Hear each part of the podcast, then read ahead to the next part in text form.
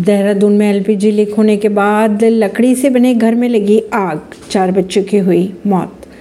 खबरों के अनुसार देहरादून में लकड़ी से बने घर में गुरुवार शाम को एलपीजी लीक होने के बाद आग लग गई, जिसमें 10 वर्ष की उम्र के बीच के चार बच्चों की ज़िंदा जलकर मौत हो गई। स्थानीय लोगों के अनुसार मौके पर पहुँची दमकल की गाड़ियों में पानी कम था, जिससे आग बुझाने में बहुत अधिक समय लग गया। एमपी के कुनो नेशनल पार्क से निकलकर गाँव में घुसे चीते को पाँच दिन बाद पकड़ लिया गया।